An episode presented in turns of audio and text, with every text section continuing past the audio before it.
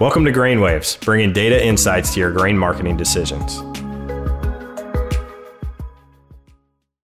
In typical podcast fashion, we're going to do a how about a top five for things that are going to be on people's minds here for 2022. I present to you the five challenges for the digital future of grain merchandising. Can you tackle that with me? Yes, let's go. Let's do it. Number one, digital silos versus data interoperability. It's not a word I say every day, Aline, but we're talking about, um, you know, digital silos is, I think, the world that I've lived in my whole life, where you you have a job, especially in the grain business. Um, you know, we have an ERP system where we keep contracts. We might have a CRM system where we, you know, think about customers. Um, you know, I'm used to having a hedge position that's unique to my uh, you know cash position and having to get those things uh, you know usually using spreadsheets to figure out how to combine those things together that interoperability is more about those things just connecting automatically right that information where i need it when i need it i think that's going to be kind of table stakes here in the coming coming years of grain merchandising what do you think right and i think the other nuance of that is to your example, right? I mean, you have you have hedging data. Uh, it's all the data about your risk management position. Then you have uh, your your procurement, your origination right. uh, book data. Then you have your logistics. All those things they talk to each other into some sense, right? It's it's a chain of data and a chain of workflows that a merchant needs to coordinate are like buyers and farmers in order to move grains around. And the, the interoperability aspect of this data set is this uh, it's how do we approach the technology and how all the databases, the data uh, is structured in a way in which they are not siloed across uh, them, but they are talking to each other, they are influencing each other, they are into some way or form driving each other in order to support uh, some of the decisions uh, that needs to be to be done. Yeah, that's right. And when you think about you know merchandising, you just touch on a bunch of things: transportation, uh, you know, futures, cash position, all these things. They're all so interrelated I mean, rarely is anybody doing anything inside of a silo, even at a grain merchandising facility where you have a, a specific guy that does transportation versus a guy that merchandises grain versus a originator.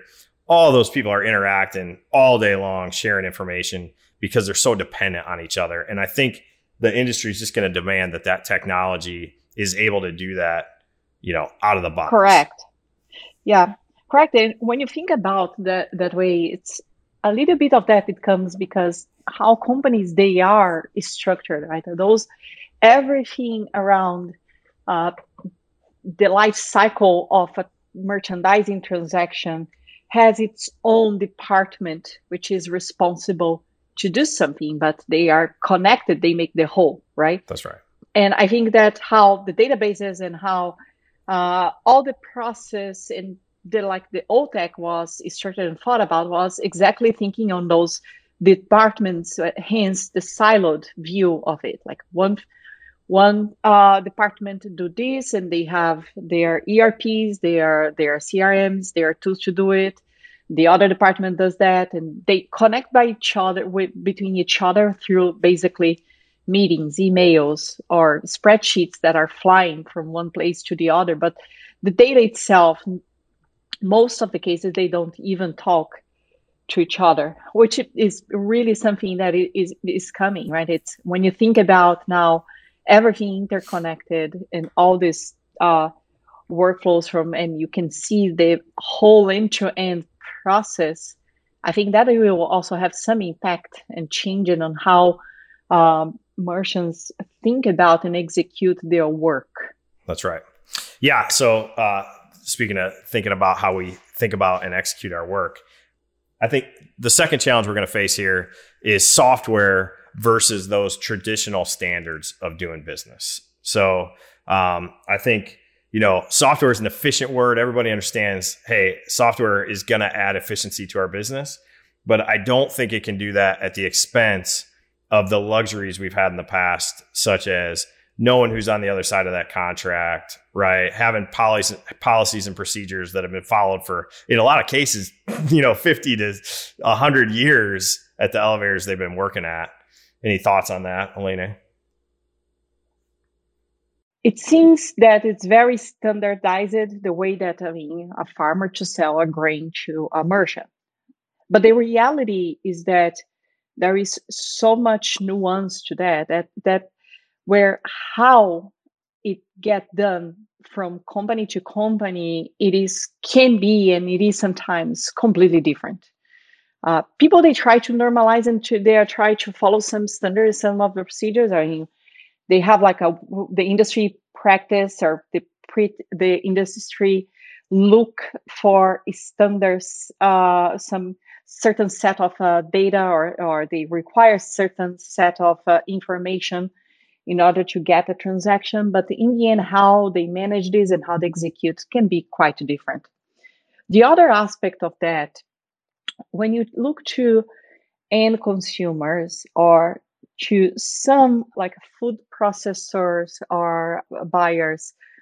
They because of that lack of standardization and the complexity can be around buying from a farmer they rely on other people in order to create those standard and to create to normalize that process for them right whereas i mean now we're going to live in a world which in my opinion i mean as we are having technology and software that uh, not only automatize process and improves brings more data but also put a layer of a real standardization on some of the things which could be quite different. I mean, we may we are may gonna observe some uh, uh, interactions changing into that process and how the relationships are built uh, on that as well.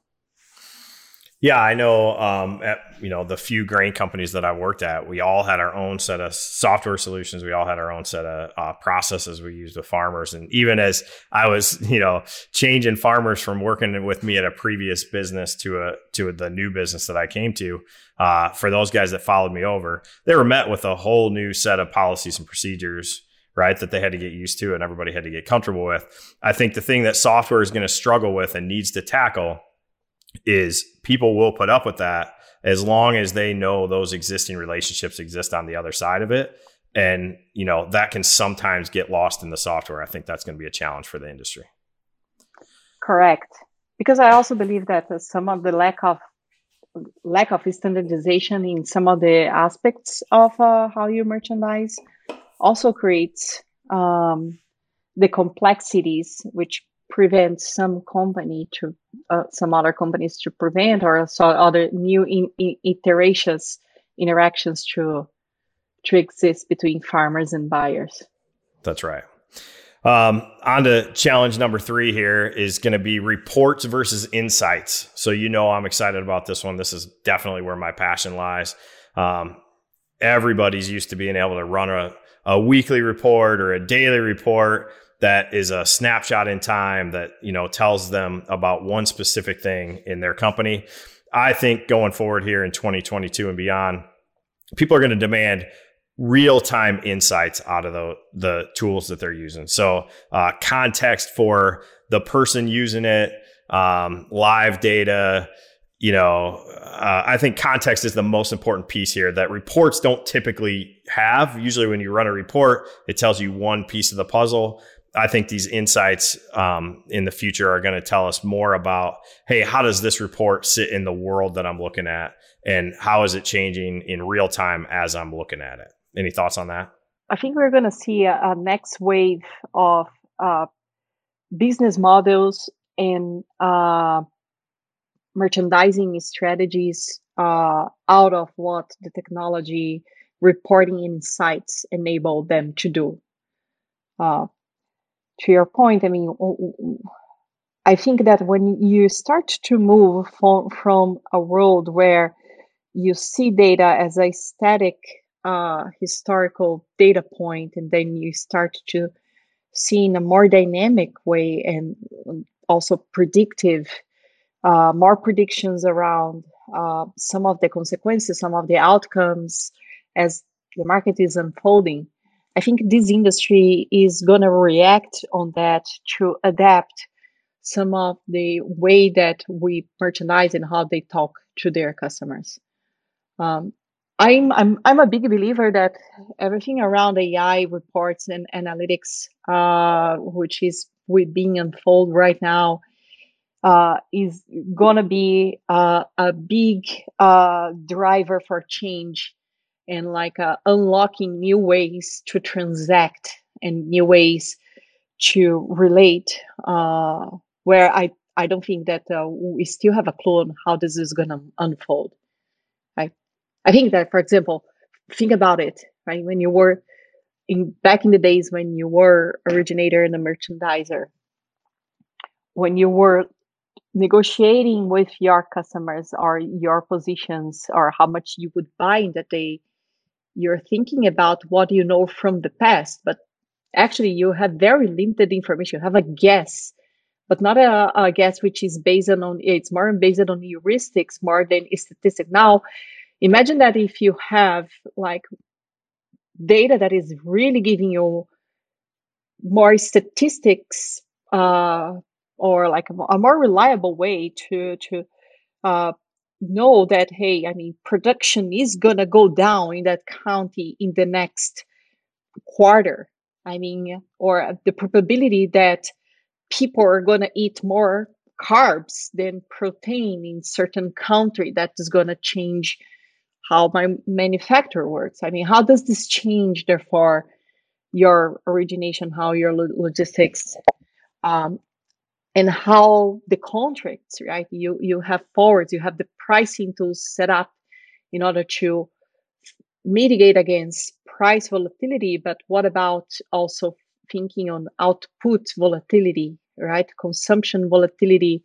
Of course, price adjust that, but I mean, what are the new instruments that this can can generate? I think this is there is more to come in that uh, and i think that one of the biggest challenge for this industry is gonna to make sense. And i honestly it's also an opportunity not a challenge to the sense that who see that through it can be a huge competitive advantage. And like uh and like and this industry is like many people try to seek arbitrage right? And where this actually this is the true generator of those. That's right yeah, I think limiting factors. The re- I think a large part of why this isn't done is just sheer processing power that it takes to do this. Probably something about internet bandwidth in the in the country, right? As you're uh, on farmers' farms talking to them or whatever. Uh, I think we've got a long way to go here, and uh, we'll see significant strides in 2022. Um, takes me to number four: products versus platforms. So we've talked a lot about these point solutions. Um, oftentimes really quality um, things built for one purpose, one small piece of the um, of the puzzle here. And I know we think about the world as more of a platform solution. So um, solving problems from end to end. So as we talk about merchandising, you know, understanding that problem and building something that relates all the way from the beginning of the process to the to the end of that process also helps all the things we've already talked about, such as making sure data is talking to each other, you know, uh, building quality software, and then those insights. So putting all that together into one platform, I think, is really important. I know you have strong feelings about that. Anything to add? Everyone in this industry is coming to the re- realization that technology and how you approach the development of technology needs to consider that you can connect those business as well as the workflows related to that into one single place. And there is no point, in fact, to do some of the activities that is uh, happening today uh, if they're not connected. In addition to that, for example, the uh, think about uh, the whole discussion about carbonization, uh, decarbonization, where uh, everybody from the agricultural industry now it is adopting or finding new ways that they can uh, create or they can adopt or promote uh, carbon credits uh, as one of uh, the products and services in their business. Well, when you think about that and you think that more and more farmers they also want to have the capacity uh, to bundle that with their grain contracts we need solutions that they span off they they like they span off across uh, these products as well as those workflows which are just different than trying to do digitize or uh, or transact electronically their grain contracts uh, and the carbons in a separate way. Uh, I do believe that uh, the platform approach allows us, in order to have a more interconnected uh, way, uh, to bring more efficiency and reduce the time in executions. Um, and on top of like a uh, surfacing unique data, which is the topic that you discussed, and data in this agricultural industry, it is the oil to the machines. Right? I mean, it's with the expected, uh, if the understanding of the data and those uh, interconnections, which is happening across the supply chain, that this industry can capture profit.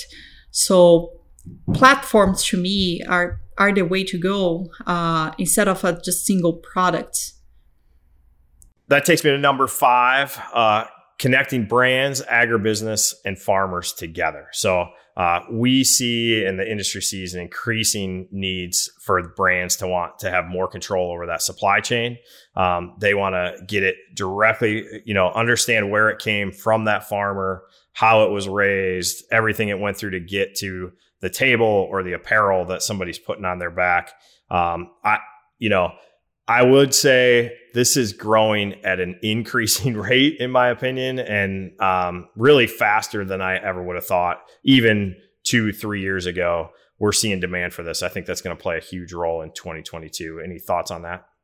What is happening is that end consumers they are increasing their needs. Um, they're actually they're increasing their consciousness about the different sources of food. There is also the concern, okay, how over the centuries how the food supply chain grew in order to attend the demand for food. It really became was forced to become a, a business of scale and process which to a certain extent like solves a lot of the problems to feed the world but created others in terms of okay how does the supply chain make sure that the processes the origins of this food is uh, is being producing to the best interest in the best pro, uh, quality that end consumers need right? How they make sure about that how they can guarantee that. And the, the only way that they can guarantee is through data right?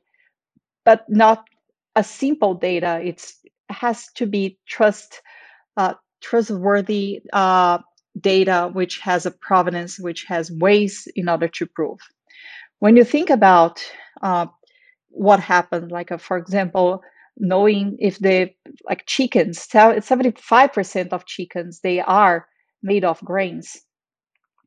Therefore ideally would like to understand what is what those birds they ate right? Not only uh, informing into the brands uh, into the label of the product okay they are organic but what does it mean and what does it how this was produced and who was part of that? Um, and I don't think that this industry can deliver that without be interconnected or having technology that supports and allow them. Because the sheer amount of data which is required to attend this and the time to process the time to collect to validate it especially when grains they are handled uh, they pass through from the farm to a, a first hand uh, buyer then goes to a, a second, sometimes go to a third. Uh, if you want to have all those aspects, uh, you need to have uh, technology that supports uh, and captures all these interactions. The other point to that is also if you can see who are the farmers that were engaged or the sources of that, you would like to know more about their practices, uh, how they have produced uh, if they are engaged, whether they are engaged or not in sustainable practices. Uh, and this whole uh, need uh, that it is, in fact, to solve a problem for the end consumers open up an opportunity for farmers to be capable to monetize uh, have uh, their data in order to serve that.